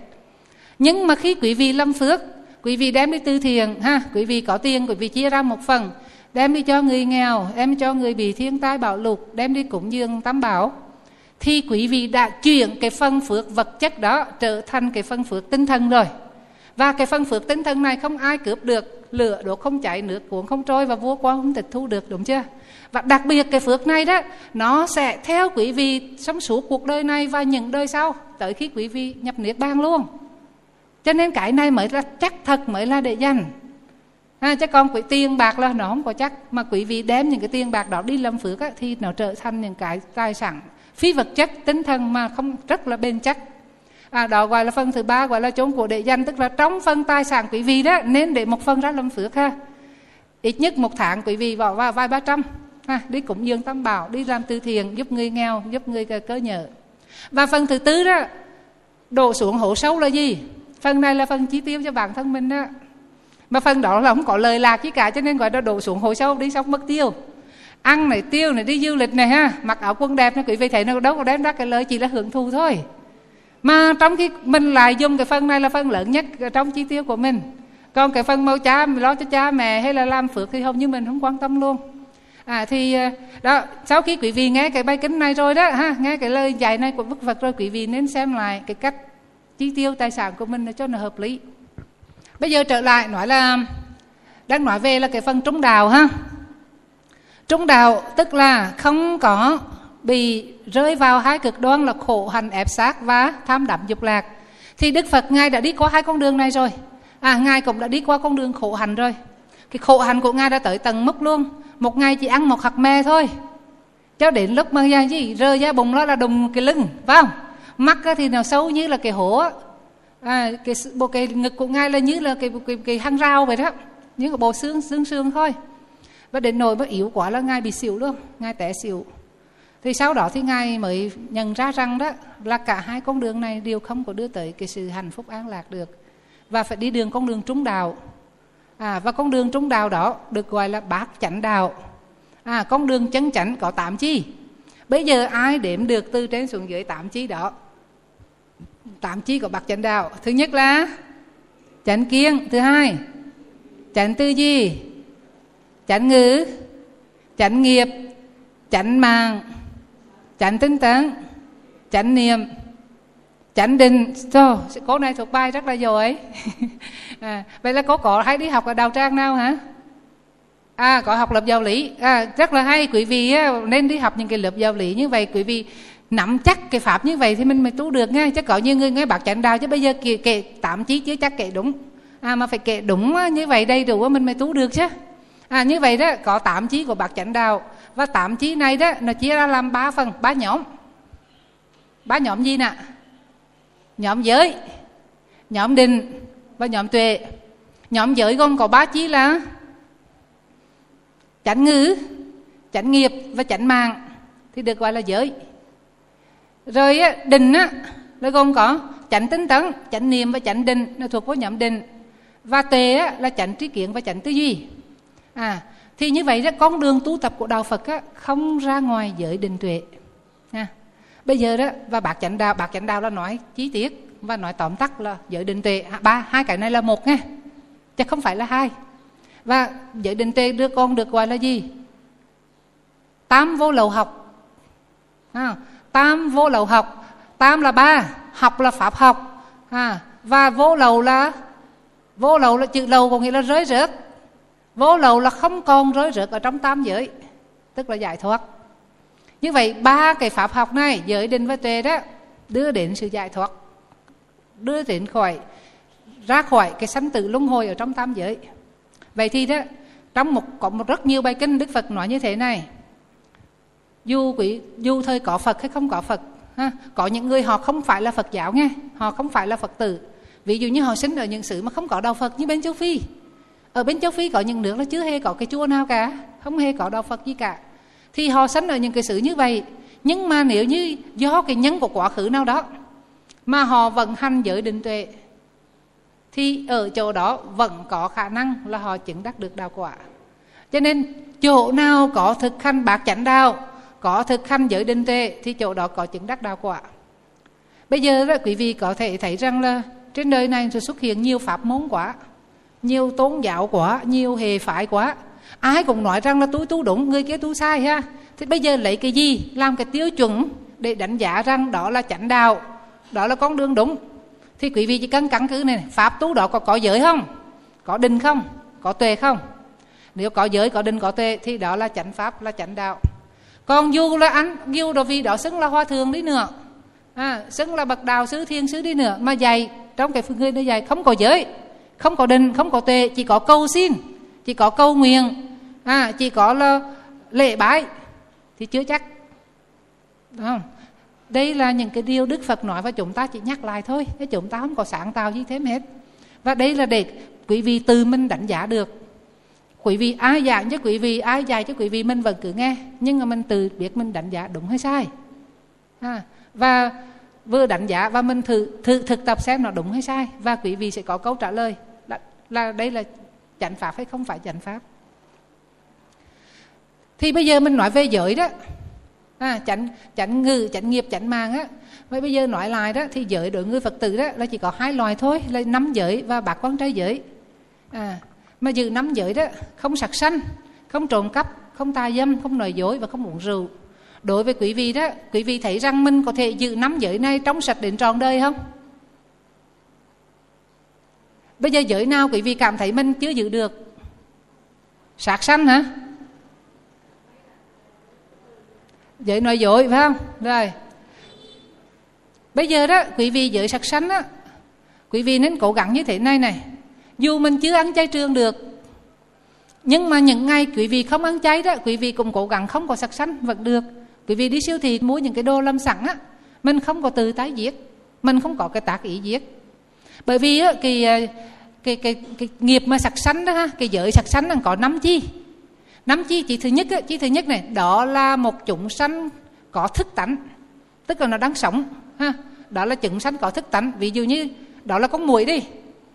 Rồi này thứ hai này mình biết rằng đó là chúng sanh có thức tánh mình biết mình thấy con muỗi. Cái thứ ba là mình có mình có ý muốn giết. Vì con muỗi nó cắn mình mình đau quá mình muốn giết nó à cái thứ ba là muốn giết. Cái thứ tư mình giết nó. Hành động giết. Và cái thứ năm nó bị chết vì hành động của mình. Khi nào đầy đủ năm chí này thì mình phạm phạm vào giới sạch sanh. Bây giờ thiếu một trong năm thì nó không thành tựu cái giới sắc sanh. Ví dụ như là ví dụ như cái một vị mà bị mù mà đi mà đạp cái con kiện dây chân con kiện chết vì này có phạm giới sắc sanh không? Không bởi vì vị này không thấy không biết đang đó là chúng sanh. À, hoặc là vô tình, mình không mình không phải muốn giết con vật đó. Mình không có ý muốn giết. Mình mình định phủi nó thôi mà mình phủi mạnh quá. Mình nói chết thì mình cũng không có phạm giới sạch sanh. Hoặc là có cái muốn giết đó nhưng mà không đủ sức để giết. Ví dụ như muốn giết cái ông đó lắm. Đầy đủ hết thầy ông đó ác quá. Muốn giết ông, cố gắng giết ông nhưng mà không đủ sức để giết. Ha, nên ông cũng không có chết thì cũng phạm giới sạch sanh thì á, quý vị đi mua đồ ở trong siêu thị đó quý vị á, là khi đó đó quý vị chẳng hạn như là mình mua một miếng thịt bò ở đó không có chúng sanh không có ý muốn giết không có hành động giết. Con vật đó cũng phải vì mình mà chết thì quý vị vẫn không phạm giới sạch sanh.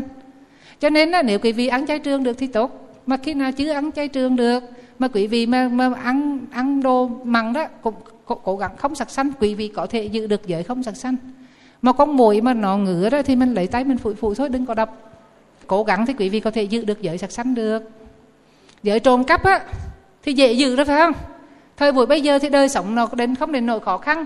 Cho nên chúng ta là ít có cái khi bị bắt buộc phải là giữ giới trộm cắp, nhưng mà có những cái giới trộm cắp vi tế.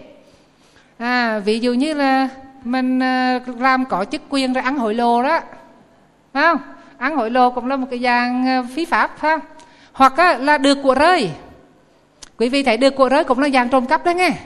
Bởi vì sao? Cái, cái của rơi đó nó không phải là trên trời rơi xuống mà nó là thuộc cái tài sản của một người nào đó. Mà mình lại biết rằng của người nào đó mà mình vẫn lấy cho mình á, thì đó là là vẫn là trộm cắp.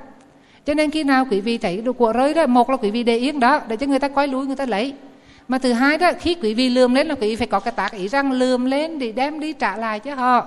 Hoặc là đem tới cái đồn công an hoặc là đem tới cái chỗ mà mình nhờ người ta thông báo lên. Trong chùa đó quý vị đem tới cho sư cô. Là đang không thấy ai quên cái điện thoại ngoài kia. Sư cô là lên trên loa phật thánh đó, bảo là ai có quên cái điện thoại này thì tới nhận. À chứ đừng có được. Được cũng là một cái phân thức của trộm cắp đó. À, không không có lườm của rơi. Rồi ta dâm mà người phật tử à, không có phạm hành ta dâm tức là có quan hệ bất chính. À, với người không phải là chồng mình vợ mình. Với người là vì thanh niên vân vân. Thì cái chuyện này thì chắc là cũng là dễ giữ rồi ha vì bản thân quý vị là phật tử mình không cần nói nhiều. Bây giờ mình nói qua cái giới nói dối đó. Giới này khó giữ nhất á. Nhưng mà vì sao? Bây giờ quý vị này thương thương vì sao mình nói dối? Mình suy nghĩ lại xem. Đó thứ nhất thứ nhất nói dối vì sợ. Thứ hai nói dối vì gì? Vì tham ha? Thứ ba là nói dối là vì là vì gì? Một, tức là hoặc là tham hoặc sân hoặc si thôi. Ba nguyên nhân đó nó khiến mình nói dối đó quý vị thấy không? Si tức là sao? Là do vô minh. À cho nên là không biết nên nói sao. Mà quý vị thấy đó mình tham mình, mình nói dối vì với buôn bán đó. Mình muốn lời nhiều thì mình phải nói dối. À rồi mình muốn được lòng người ta cho nên mình nói dối. Hoặc là sợ người ta hại mình cho nên mình nói dối thì tất cả là ngoài dối này là do cái tặc là kết quả của tham sân si cả nó chi phối mình cả. Bây giờ mình suy nghĩ tác ý làm sao để khỏi nói dối ha? Nói dối là sao? Nói đúng sự thật. Có nói có, không nói không. Không thêm, không bớt. Ừ, không đổi trắng thành đen. Vậy thì đó, quý vị để ý đó, mình à, mà nói dối một lần là lần sau mình phải nói dối hoài á. Bởi vì mà còn khi mình còn phải nhớ cái thứ lần trước mình nói cái gì nói lại cho nó khớp nữa, mình mệt lắm ví dụ như ai mà hỏi mình bao nhiêu tuổi phải không? Mà mình nói thật cái tuổi của mình nó đâu cần suy nghĩ đâu. Mà có mấy cô này này sợ mình nó nói nhiều tuổi là già đó. À, thành ra là hỏi bao nhiêu? 40 rồi mình nói em ba mấy à? Đúng không? Mà bây giờ nói sự ba hai ba ba. Mà lần khi đó mình nói ba hai ba ba đến sau đó họ hỏi lại mình mình nhớ khi đó mình nói ba hai mấy ba mấy này chứ. Đúng không? Phải cố gắng mà nhớ từ mình nói mình ba mấy mấy ha. Có phải mệt không nè Có bây giờ có sao nói vậy quý vị thấy nó rất là khỏe. À có sao nói vậy thôi. À, bây giờ mình da thì tóc phải bạc thôi. Da thì nhá là phải nhăn thôi. Đó là cái quy luật của cuộc đời ai cũng trải qua. Và mình khi mà mình vui vẻ mình chấp nhận với cái tuổi của mình thì quý vị thấy sống thoải mái lắm. Còn những cái người hoa hầu đó những cái cố mà cái cố người mẫu đó họ khổ sở với cái thân của họ dữ lắm. Trời phải giữ sao cái dạng cho đẹp da cho đẹp một cái mùng mờ mờ mà, mà, mà mọc cái mùng nó thấy khổ đau biết bao nhiêu rồi lên một kỹ là khổ bao nhiêu rồi họ vậy họ đâu có vui đó. Mà được cái khen người ta được nó có gì vui đâu. Sống làm sao mà mình ăn vui tự tại là được rồi, ha. Cho nên là mình cứ sống thật với con người của mình là khỏe nhất. À mà cái đẹp thật sự của con người là nó cái đẹp tâm hồn. Phải không? Cái đẹp tâm hồn nó mới lâu bền. Và và nó mới là gắn kết với con người với nhau một cách thật sự. Chứ còn cái đẹp bên ngoài nó mong manh lắm. Người anh người ta nói câu ngàn ngữ đó, beauty is only skin deep là cái đẹp chỉ ngoài da thôi. À nó mà quý vị thấy vậy đẹp ngoài da đúng không? Nói là cái khuôn mặt đẹp chỉ có do cái da đẹp thôi. Bây giờ mình lấy cái da mình vạch cái cái, cái da này xem. Dưới cái da đó là cái gì? Thịt này, mỡ này là máu này là gân này là xương này. Nhìn là kính khủng liền. Ngay cả cái cố người mẫu đang đẹp rồi mình lấy cái dao mình rạch cái coi. Hết đẹp liền phải không? Cho nên đẹp cái đẹp chỉ là ngoài da nữa là cái đẹp vật chất đẹp thể chất. Mà cái đẹp tâm hồn á mới là cái đẹp lâu bền phải không? Một cái người mà luôn luôn hiền hòa, từ ái, biết thương yêu mọi người, biết quan tâm, chăm sóc mọi người, thì dù người đó trẻ cũng đẹp mà già cũng đẹp, đúng không? Cái đẹp đó nó không không có bị liên hệ với tuổi tác nữa. Đôi lúc càng già lại càng đẹp hơn, càng chín chắn, càng trưởng thành hơn nữa. Cho nên là người phật tử chúng ta nên quan tâm tới cái vẻ đẹp nội tâm. Cái vẻ đẹp tâm hồn, cái đừng có quan tâm tới cái vẻ đẹp ở bên ngoài. Nhiều quá à, quý vị thấy rằng đó vào trong cái hội chúng này mà tất cả mọi người đều mặc cái đồng phục màu lam vậy là rất là hiền hòa và rất là dễ thương. À chứ bây giờ mà để tới chùa mà ai cũng màu đen màu đỏ màu xanh màu tím mà nhìn đau mắt dữ lắm. Phải không? Mà quý vị mệt nữa. Như khi sư cô mà chỉ còn bộ đồ màu một bộ đồ này một màu này thôi kiểu này thôi thì nó khỏe dễ lắm. Mình bao giờ có suy nghĩ phải mặc bộ nào vậy đó? Và cũng cần bao cũng cần có suy nghĩ là năm nay thời trang màu gì hay kiểu gì thì rất khỏe không. à con cho con quý vị á là kiểu tóc gì á kiểu dép gì á kiểu áo quân gì nó mệt lắm mà nó tốn tiền nữa. Trong khi mình chỉ cần người ba bộ đồ là đủ rồi. Mà có ai ở đây dưới 10 bộ không? Ha không có đâu. À, mà vẫn còn muốn tiếp. Ra thời trang tiếp mà còn đến, đến tivi quảng cáo là vẫn còn muốn tiếp phải không? Thì bây giờ đó tu ở chỗ này đó mình phải phân biệt giữa cái nào là cái mình cần và cái nào là cái mình muốn ha? Quý vị phải từ mình á. Mình là người thầy tốt nhất của mình nghe quý vị. Không phải quỷ sư đâu. Không phải chứ tăng đâu. Chính mình là người thầy tốt nhất cho mình vì chính mình là hiểu rõ mỗi cái tấm niệm của mình này cho nên quý vị mỗi lần đi vào siêu thị ha ờ vô hàng vải ha, vô vàng áo quần ha, vô vàng đồ ăn ha, cái này cũng thích, cái kia cũng thích. Bây giờ mình đặt câu hỏi là cái này là cái mình cần hay cái mình thích? Nếu là cái là cần thì mua con cái là thích thì thôi, nghỉ giải lao. Cái mình cần là ví dụ này, trời sắp vào mùa đông, trời sắp lành mà mình chưa có cái áo ấm thì mình cần phải mua cái áo ấm là cần mua. Đôi dép mình đứt rồi, bây giờ phải mua đôi dép là cái cần mua. Còn bây giờ đó, áo ấm mình có ba bốn cái rồi, mà thấy cái nó đẹp quá, vẫn muốn mua. Thì như vậy là muốn nhưng không phải cần. Thôi, nghỉ. Đó là mình dạy mình đó. Mình phải biết thiệu dục, trí túc mà người mà thiểu dục trí túc là người đã sống rất là bình an. Quý vị ít tiêu tiền thì ít cần phải sai làm tiền ờ, làm ra tiền. Mà ít cần làm ra tiền thì có nhiều thì giờ thành thơi để nghỉ ngơi, để để tu tập. Ha, cho nên giảm bớt những cái chi tiêu không cần thiết. Bằng cách đặt ra câu hỏi là cần hay muốn? Nếu cần thì cứ mua. Nếu muốn, tham muốn thì thôi, bỏ bớt. Thì đó là cách tự mình dạy cho mình thì thì đó, như vậy á, là cái giới nói dối trở lại về cái giới nói dối á, là bởi vì tấm tham muốn có được nhiều tiền. Nhưng mà rồi đó quý vị nên nhớ ha mình có được nhiều tiền bằng cái cách mà phí pháp á phí nghĩa đó cái tiền đó không có bên đúng không? À, thương quý vị phải biết cái, cái của nó không có bên của phí nghĩa nó không có bên có những người người ta lừa gạt người ta đi à, cướp bóc của người khác á, cuối cùng á, bản thân bị bệnh rồi con cái bị bệnh rồi bị người ta lừa gạt lại rồi nó cũng quá à à, cho nên á, mình sống làm sao á, người phật tử cố gắng quý vị là luôn luôn là sống ngay thật luôn luôn dặn lòng với mình á, là cố gắng không nói dối. Những trường hợp nào mà chúng ta không thấy không nói thẳng không nói thật được thì chúng ta có cách khéo léo để mình nói cách khác. Ví dụ như quý vị nói chuyện mà thông minh á thì ví dụ như ai hỏi điều gì mà mình không muốn trả lời mình hỏi ngược lại. Hoặc phải không? Vì sao chị hỏi vậy ha? À rồi bắt đầu mình nói quá nói mình nói quá chuyện khác rồi cô học quên thì câu đó đi. Phải không? Nếu những chuyện mình không muốn nói ha, hoặc là mình nói một cái cách mình mình à, đặt câu hỏi ngược hoặc là mình tìm cách giải thích hoặc là mình nói cách có khi mình cần phải nói ra sự thật nữa mình không muốn chứ không ai bắt mình phải nói sự thật cả, nói nói nói, nói dối cả. Người mà khéo léo á à, là vẫn giữ giới được mà vẫn không mất lòng ai cả. Thì đấy là cái sự tận vận dụng của mỗi người thôi. Nhưng mà luôn luôn quý vị cố gắng tâm niệm đó mình mà sống ngay thật thật tha đó thì quý vị á, yên tâm lắm. Quý vị mà nói thật là quý vị không có sợ mất uy tín phải không? Mình á, mình nói thật một 10 lần mà chỉ cần mình nói dối một lần thôi là bắt đầu người ta đã bớt tin mình rồi đó. Chỉ cần một lần bất tín là vàng lần bất tín phải không? Chỉ cần cái người này nói dối về mình một lần thì lần sau người ta họ mà, mà, mà họ nói là mình phải coi lại đúng hay không? Còn người mà khi nào cũng nói thật á thì người, nói là người ta tin liền cho nên muốn có uy tín là không phải từ đâu ra mà do chính cái lời nói thật của mình thôi. Cho nên quý vị cố gắng ha, giữ gìn cái giới nói dối này trong sạch đến tròn đời. Nắm giới là thương giới có nghĩa là giữ từ hôm mà mình phát nguyện quý ý cho tới tròn đời chứ không phải chỉ một ngày ngày một ngày hai.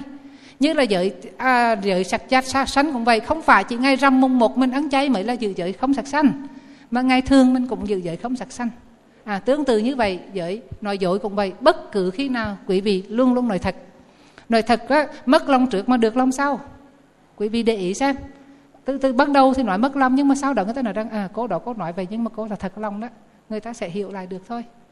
Và cuối cuối cùng là giới, không uống rượu và các chất say. À thì bây giờ đó người nữ thì dễ ha. Cho người nam là cái giới mà uống rượu này là nhiều người bị lắm. Đi ra ngoài đường thì thấy hầu như là tìm tìm nhậu nào là cũng đầy người. Hàng trăm cái bàn mà khi nào cũng đầy cả tiền tiền của người dân Việt Nam mà bỏ vào để uống bia uống rượu là một năm mà tới mấy tỷ đô la ha cái tiền đó nó rất là vô bổ. Uống vào á, là bắt đầu cãi nhau bắt đầu là đánh phá bắt đầu là gây mất tật từ giao thông rồi tái nạn xe cộ đủ thứ cả vậy mà người ta vẫn uống. Không biết mấy vị nam phật tử ở đây đó có giữ được cái giới thứ năm đó không? Không uống rượu á giữ được không? Chứa được trăm phần trăm phải không?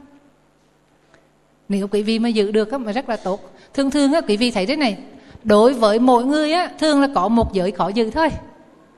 À do cái căng tạnh của người đó đó thì cái giới nào mà càng khó giữ thì chúng ta cần phải tác ý nhiều. Mà tác ý nhiều chân nào thì có phước chân đó. À, cho nên với những người nam đó quý vị mà tác ý giữ giới không uống rượu đó thì chính những lúc mà bạn bè mời nhậu rồi bạn bè mà mời này kia đó thì mình làm sao mà mình giữ được những hoàn cảnh như vậy mà mình chỉ uống được ngọt thôi.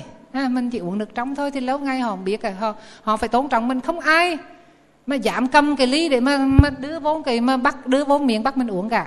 Chỉ có từ mình uống thôi. Mà bởi vì sao mình uống? Vì mình à, từ ái cá nhân. Nó nói đâu con trai mà không biết uống rượu là ta nam vô tự như kỳ vô phong. Vì cái câu đó thôi mà uống. À, vô lý không? À, thế nên những cái từ ái những cái bản ngã đó nó khiến cho mình phải làm những điều sai trái mà mình không biết mình phải có cái lập trường vững vàng. Tôi không muốn, là tôi không muốn. anh có chê tôi sao không được. Anh có làm ăn về tôi thì tôi đưa những cái điều khoản như thế này. Anh đồng ý thì nhận mà không đồng ý thôi. Chứ không phải vì tôi phải uống rượu anh mới ký bây giờ có những cái cái nó vô lý vậy đó. Phải uống rượu phải nhậu người ta thì người ta mới ký hợp đồng phải không? Bởi vì sao? Ở đây là cái điều quan trọng này. Quý vị phải biết cái nào là quan trọng nhất để mình lấy cái đó làm ưu tiên. Người đời mình là vì do không biết cái nào quan trọng, cho nên ưu tiên cho những cái không quan trọng. Bây giờ này, trên đời này cái gì quan trọng? Khi mình chết ha, mình sống trên đời này cũng như khi chết. Cái gì là cái quan trọng nhất? Chính là cái nghiệp. Quý vị để ý thấy đúng không? Nghiệp thiện đưa tới kết quả lành, nghiệp ác đưa tới kết quả xấu. Và khi chúng ta ra đi, từ rời khỏi cuộc đời này, cái gì tất cả mọi thứ đều phải để lại, phải không? Nhà cửa để lại, tiền bạc để lại, vợ con để lại, thậm chí cái thân này của mình cũng để lại luôn. Mình đem cái gì đi tái sanh? Nghiệp, đúng chưa? Vậy thì nghiệp là quan trọng nhất trên cuộc đời. Vậy mà mình lại đặt quan trọng cho cái gì? Cái thân này. Mình đặt quan trọng cho vợ con. Mình đặt quan trọng cho tiền bạc. Mình đặt quan trọng cho địa vị. Mà mình lại không để ý tới cái nghiệp này cả. Cho nên câu chuyện bụng bà vợ đó, nếu quý vị mà đi nghe mà cứ tăng hai thuyết pháp hay kể câu chuyện có bụng, ông này, ông có bụng bà vợ đó vợ vợ một và hai ba bốn đó một cái ba vợ đó là coi như là rất là đẹp ông rất là thương ăn gì ông cũng cho ăn hết á à. và vợ đó thì coi như là ông là cho là tiền sợ tay tiền của rất là nhiều à. À, còn cái ba vợ già đó là ông quan tâm à. nhưng mà đến khi mà ông chết á cái ngày mà ông ông chưa chết là cái ba vợ mà vợ mà cho tiền bạc nhiều nhất là ông đã ba đi trước à rồi cái bà mà thương mà cho ăn, cho uống là cuối cùng con ba đi luôn. Cuối cùng cái ba mà xấu xí nhất là chỉ có ba ở với ông suốt là con lại. Ý nói cái gì? Cái người mà bỏ mình mà đi đầu tiên chính là tiền bạc. Không chính là nhà cửa. Chính là vợ con. Và người thân nhất đi nữa là cũng cái thân này này. Tất cả đều bỏ lại, chỉ có cái là cái nghiệp mình đem theo. Vậy thì đó, quý vị thấy này khi mà mình ờ, đi giao tiếp, mà vì cái sự giao tiếp, vì cái hợp đồng này kia mà mình uống rượu mình tạo cái mình phạm giới. Tức là mình tạo cái nghiệp bất thiện để mình được cái gì? Để được những cái hợp đồng là tiền. Tiền này nó cũng phu du nó cũng hết. Mà cái nghiệp mình tạo thì nó còn hoài. Đúng không? Cho nên á, quý vị phải quan tâm tới nghiệp nha. Một việc ác dù nhỏ cũng không làm. Một việc thiện dù nhỏ cũng không có bỏ qua. Thì như vậy á, là làm sao quý vị sống mỗi ngày đó? Thiền pháp ngày càng tăng trưởng và ác pháp mình bỏ bớt đó là tu một cách thực sự. Dù ở chùa hay ở đời dù ở nhà hay là ở ở đâu đó thì quý vị cùng chỉ có tu chân đạo truyền thôi. Quý sư tu chân đạo truyền thôi phải không? Hàng ngày chỉ là thân khẩu ý nghiệp của mình thanh tịnh hay là không thanh tịnh thôi. Lấy cái gì để, để, để đánh giá một người tu tập? Chính là thân khẩu ý của người đó thiền hay bất thiền? Chính là cái phiền não người đó ý thế nhiều? Mình không vì một cái mỗi lời tiền bạc một số trăm số triệu nào đó mà quý vị nói dối quý vị lừa gạt người khác. Bởi vì cái đó nó không đáng. Quý vị thấy rằng quý vị cuối cùng cũng phải bỏ nó lại thôi. Mà cái nghiệp thì sẽ đi theo mình. Thì vì mình phải biết cái nào là cái quan trọng để mình đặt cái ưu tiên cho nó. À, nhiều khi thấy vợ chồng anh em mà cậu sẽ lẫn nhau vì cái nhà cái cửa vì cái tiền khoản tiền bạc nào đó đó mình thấy rằng rất là tội nghiệp họ họ không biết rằng những cái đó thật sự nó là phu du chứ không phải quản chịu gì mà nó phu du đâu. À, mà cái nghiệp đó những cái cái mà cái cái mà đấu tranh mà tương tan lẫn nhau đó đâu có ai hạnh phúc đâu. Nhưng cái lúc như vậy người thắng cũng hạnh phúc mà người thua cũng hạnh phúc đúng không? Chỉ bằng người ta ngồi lại với nhau và ta chia điều cho nhau đi. À, mình có mình có cơm người ta có cháo. À, anh em mà ta chia lẫn nhau thì mình sống. Ví dụ như không cần chia điều đó khi mà nói về chia điều chứ chứ hẳn là 50 50 gọi là chia điều nhau đâu. Ví dụ ông anh mà ông đông con mà mình thì có một hai đứa con mình sẵn sàng chia cho ông anh 70 phần trăm mình 30 cũng được mà vậy gọi là điều chứ. Chẳng phải 50 50 mới gọi là điều đâu. À, quý vị thấy đó chia điều nó không phải có nghĩa là cao bằng ha. Mà trong đó có cái sự thương yêu hiểu biết quan tâm lẫn nhau và việc chia nào là đúng. À, ngày xưa có những cái người bạn người ta đi hai ông bạn là gì? Bảo bảo thúc nha hả? À, cái gì đó mà trong khi mình đọc truyền tam quốc chỉ đó thì mình thấy rằng là hai người bạn đi buông với nhau mà một ông khi nào cũng dành phần nhiều ông kia phần ít mà ông phần ít ông không bao giờ mà ông ông ông ông than trách. Những người khác cái nói ông kia ông lận lượt ông nói không vì người kia có mẹ già à, có hoàn cảnh khó khăn thì tôi sẵn sàng chia cho anh đó phần nhiều. Thì bởi vì họ có nhu cầu nhiều hơn mình có nhu cầu ít hơn thì đó vẫn gọi là bình đẳng đó. À, thành ra là khi mà có cái sự thương yêu có sự hiểu biết rồi thì cái chuyện gì nó cũng dễ giải quyết cả. Và quý vị thấy rằng đó, muốn người ta thương mình, muốn người ta có cái sự hiểu biết như vậy thì cái sự hiểu biết đó, sự thương yêu đó phải xuất phát từ chúng ta trước đi. Chúng ta đừng có mong cầu người ta phải đối xử tốt với mình trước. Mình tốt với người ta trước đi. Ví dụ ha, sư hay nghe mấy người ta nói về này trời cái mặt nó hắt dịch, mình cười mà nó không thèm cười. À thì thường thường là mà người ta mình cười mà người ta không cười cả là mình lần sau mình không cười nữa, phải không? Nhưng mà không sao, quý vị thế này, mình gặp ai mình cứ chào đi mà thường thường mà mình chào trước đi mà mình chào trước cái tự nhiên người ta sẽ chào lại. Có những người người ta ngần ngại người ai chào mình mình mới chào lại. Còn không chào thôi mình nghĩ như ai cũng nghĩ như mình có nghĩa là à, người ta chào mình mới chào lại thì không ai chào ai cả đúng không? Cho nên mình người tu mình đi trước đi ha mình nhường đường cho người ta. À, mình chào trước mình mỉm cười trước và mình có thể nhường nhìn cho người ta đi. Mình á, quý vị thấy rằng là những cái lúc mà trong nhà có mấy trái cam mà có trái nhỏ trái to ai cũng thích lấy trái to hết thì nếu như mình là người tu đó mình lấy trái nhỏ đi. À bởi vì chỉ một cái chuột trái nhỏ đó nó thật ra so vài trái to mà thấy thì kia bao nhiêu đâu. Nhưng mà chính trong cái hành động á, mà mình nhận trái nhỏ đó đó là mình có một cái tạo ra cái thiền pháp rồi. Là mình thì mình trong đó đó mình là gì? Mình chuyển thẳng được cái tâm tham của mình là cái thứ nhất. Thường là cái tâm tham là ai muốn mình lấy trái to phải không nè? Nhưng mà bây giờ mình vì mình muốn ham trái to cho nên bây giờ mình lấy trái nhỏ thôi. Đầu tiên là mình vượt lên được cái tâm tham của mình cái thứ hai đó là mình khi mà mình nhường mình nhường cho cái người kia đó là người ta cảm người kia người ta cảm thấy vui. Là vì biết rằng là mình thương họ mình biết mình nhường nhìn cho họ. À, thì như vậy lời mình mà cũng lời người. Mà cái thiệt hại của mình đâu bao nhiêu đâu. Cái trái cá mà to với nhỏ chút không đâu có mập lên có béo lên à, đâu có là khỏe lên chút nào đâu. Thậm chí mình không thiếu thiếu một trái cam thì mình không ăn cũng được. Nhưng cho mọi người có đủ đi cũng được nữa thì chính những cái lúc quý vị thiệt thôi một chút vật chất, nhưng mà chỉ quý vị là được cái lời lớn với tinh thần. À. thì mỗi một chút một chút trong cái đời sống hàng ngày như vậy đó, ha, thì à, mình sẽ vượt lên chính mình và mình sống mà bớt đi cái cạnh tranh này, bớt đi cái tham lam, bớt đi cái sự giành giật lẫn nhau đó, thì quý vị sống trong thiền pháp rồi. À thì bây giờ trở lại là nói năm giới của người phật tử đó. Quý vị cố gắng làm sao? Mà giữ nó được trong sạch đến trọn đời. Trừ trường hợp nào mà cực chẳng đả thôi chẳng đằng đừng á mình phải làm á thì mình làm trong cái sự rất là thần trọng rất là dè dặt. Và khi mà mình phạm giới xong đó thì mình đến trước băng phật mình sám hối. À, con xin sám hối đó, đã con đã phạm giới như vậy con nguyện lần sau là con không có vi phạm nữa. Thì bây giờ trở lại là bác nói về giới định tuệ đó ha. Thì đầu tiên là giới ha. Sau đó định á, là luôn luôn sự định tĩnh chủ tâm trong đời sống hàng ngày. Quý vị làm cái gì chủ tâm vào việc đó chính là quý vị có định đấy đó. À, một lúc không làm hai việc. Đi thì tròn vẹn về đi đứng tròn vẹn về đứng ăn tròn vẹn với ăn khi ăn không nói chuyện vân vân thì gọi là có định tâm. Và tuệ đó là có sự quan sát rõ ràng mọi sự mọi việc. Làm cái gì quý vị cũng quan sát hết á thì có là đã tuệ. Cho nên á, trong đời sống hàng ngày thần trọng chủ tâm và quan sát đó là biểu hiện của giới định tuệ. Đi đứng nói năng, tất cả đều thần trọng chủ tâm và quan sát, tức là đang thực hành giới định tuệ, tức là đang thực hành bạc chánh đạo. Thì như vậy là chúng ta đã đi qua khổ tập diệt đạo. Là bốn sự thật cao quý mà chính nhờ bốn sự thật này mà Đức Phật đã từ một vị pha, người phàm phu trở thành một bậc chánh đẳng chánh giác. Đó là nội dung của cái bài pháp sáng hôm nay. Và mong rằng đó, khi mà quý vị trở về đó, thì đồng lại trong lòng của quý vị đó sẽ là nguyên nhân của tất cả khổ chính là tham ái và nói rộng ra là tham sân si. Và để mà chấm dứt cái tham sân si đó thì chúng ta phải thực hành giới định và tuệ. Và giới định tuệ mà biểu hiện rõ trong cuộc sống chính là thần trọng chủ tâm quan sát trong mọi mọi việc làm. Và bây giờ đó lát nữa đây sau khi mà quý vị mà có cái phơi, phơi thảo luận xong đó, thì mình sẽ có một cái thời ngồi thiền ngắn. Thì để giải thích cho quý vị về cách ngồi thiền trước ha rồi sau đó quý vị sẽ trả lời. Thường thường á, thì ờ, chúng ta ở chùa đó là các chùa chư tăng mỗi ngày có hai thời để ngồi thiền. Vì sao á mà phải ngồi? Bởi vì thật ra thì đi đứng nằm hay ngồi chúng ta đều có thể quan sát thân tâm được cả.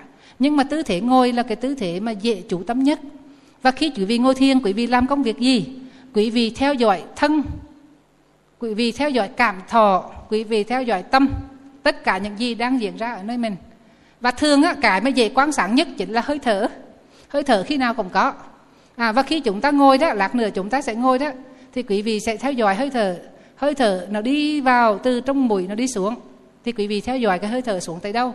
Khi nó xuống xong mà nó hết rồi đi ra quý vị theo dõi hơi thở đi ra. Thì cứ đi vào đi ra quý vị theo dõi như vậy đó kêu gọi cái sự sanh sanh sanh khởi của hơi thở sự diệt đi của hơi thở và trong khi đó đó tâm mình nó sẽ lặng nhiều vì do mình không có tán tâm tạp loạn ở bên ngoài thì tâm quý vị sẽ lặng nhiều xuống. À, và khi đó đó nếu như một ngồi quý vị ngồi một hồi mà quý vị có khởi lên một cái niềm nào nhớ chuyện này nhớ chuyện kia hay là lo lắng chuyện khác đó quý vị buông bỏ nó đi. À buông bỏ. Ghi à phóng ghi, ghi nhận có phóng tâm và trở về theo dõi lại tiếp tục hơi thở. Và nếu như khi quý vị ngồi như vậy khoảng trong vòng 20 phút tới 30 phút quý vị cảm thấy đau chân, tê chân, đau lưng hay nóng. Những cái cảm thọ khổ đó đó quý vị cứ bình thản. Bình thường á, là mình phản ứng liền. Ôi trời tê chân quá là bắt đầu đó co co co co quay ra bắt đầu là muốn đổi chân là muốn đứng dậy đó ha. Thì như vậy đó là vì cái phản ứng bình thường của mình cho người không tu tập. Bây giờ đó nếu như quý vị mà hành thiền đó tê bắt đầu nghe nếu nó tê quan sát liền tê ở đâu? Tê chỗ nào nhiều nhất? Rồi bắt đầu cái tê này nó ít bắt đầu nó lên nhiều đó sao? Quý vị bình thản quan sát cái cảm thọ đau cảm thọ tê và không đồng hóa nó với mình. Không phải tôi đau, không phải tôi tê. Chỉ có một cái cảm thọ tê nó, cảm thọ đau nó phát sanh thôi. Quý vị quan sát như vậy một cách bình thản. Như vậy quý vị sẽ thực hiện được cái việc là thân đau mà tâm không đau. Đúng không? Và quý vị mà tập, thực tập được mà như vậy đó, quý vị sẽ có được một cái nội lực, nội hàm. Thì sau này tập được như vậy thì sau này khi quý vị thật sự đau, thật sự bệnh, và thậm chí khi quý vị sắp chết á mới có được một cái trạng thái bình an tĩnh lặng. Ai cũng mong rằng có một cái chết êm đẹp, phải không? Cái chết tốt, cần tự nghiệp tốt. Mà chết cần tự nghiệp tốt là gì? Là chết trong chánh niệm tình giác, phải không? Trong cái sự bình yên, phải không? Thì muốn có như vậy là trong đời sống hàng ngày này chúng ta phải tập trước. Tập bằng cách khi ngồi thiền, đau. Bình thản quan sát cảm thọ đau nó đau tại đâu quan sát tại đó. Không bực không buồn không không đẩy nó ra không muốn đẩy nó ra. Không có đồng hóa nó với mình gì cả. Quan sát nó đau tại đâu cho biết. Nó đau là nó đau giống có gì mình hết á. Khi quan sát cảm thọ quý vị sẽ thấy nó lên tới mức tối đa thì nó sẽ hạ xuống. Nó sinh thì nó sẽ diệt. Mà quý vị tập được như vậy đó thì đến khi chết đó, dù nó có đau đớn thế nào quý vị vẫn quan sát một cách rất là bình thản khách quan thì chắc chắn quý vị có cái chết tốt đẹp mà cần tự nghiệp tốt đẹp thì đưa đi sanh tới cái cảnh giới tốt đẹp. Chắc không thể cầu an cầu siêu được. Không thể mời chư tăng tới chư tăng tới chỉ trời duyên cho mình thôi chứ cái tâm của mình vẫn là do mình. À, mà muốn có cái tâm như vậy khi chết là hàng ngày đây mình phải thực tập. À, cho nên lát nữa đó à, thì quý vị sẽ có thực tập ngồi thiền nửa tiếng. Quý vị nghe nửa tiếng quý vị sợ ha? Không có sợ bởi vì sao? Đau cảm con sạc cảm thôi đau. Nó đau quá cùng đốt của chết. Mà có chết khi hành thiền càng tốt nữa. Chết đi lên liền không có chi phải sợ hãi hết đúng không? Rồi thế bây giờ